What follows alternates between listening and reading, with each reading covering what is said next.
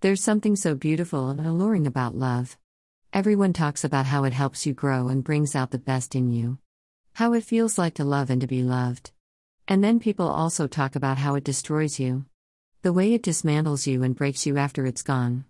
They talk about scars and healing and forgiving and believing and, of course, hope. But what people don't talk about is the hardship and distress you endure while sustaining it.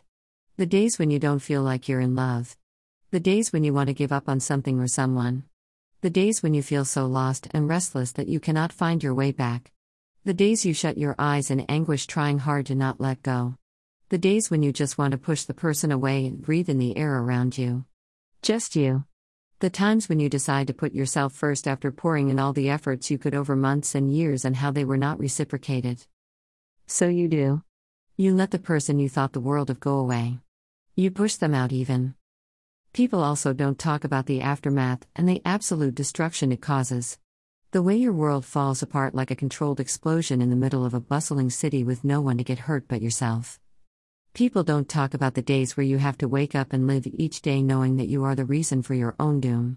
The moments when you wish you could turn back the time and do something different to have made it last. You think about how you should have worn that stupid Christmas hairband with the reindeer horns that she was obsessed with. Or how you should have worn his favorite shade of lipstick. People also don't talk about how these little regrets are nothing but a trail of breadcrumbs which leads to the first house that both of you made with innocent love. There are pictures of you enjoying on your first day on the nightstand by the bed.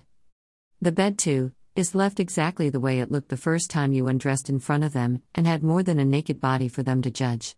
The curtains are slightly open, too, and the window gazes straight into your soul, more bare than your body in front of them.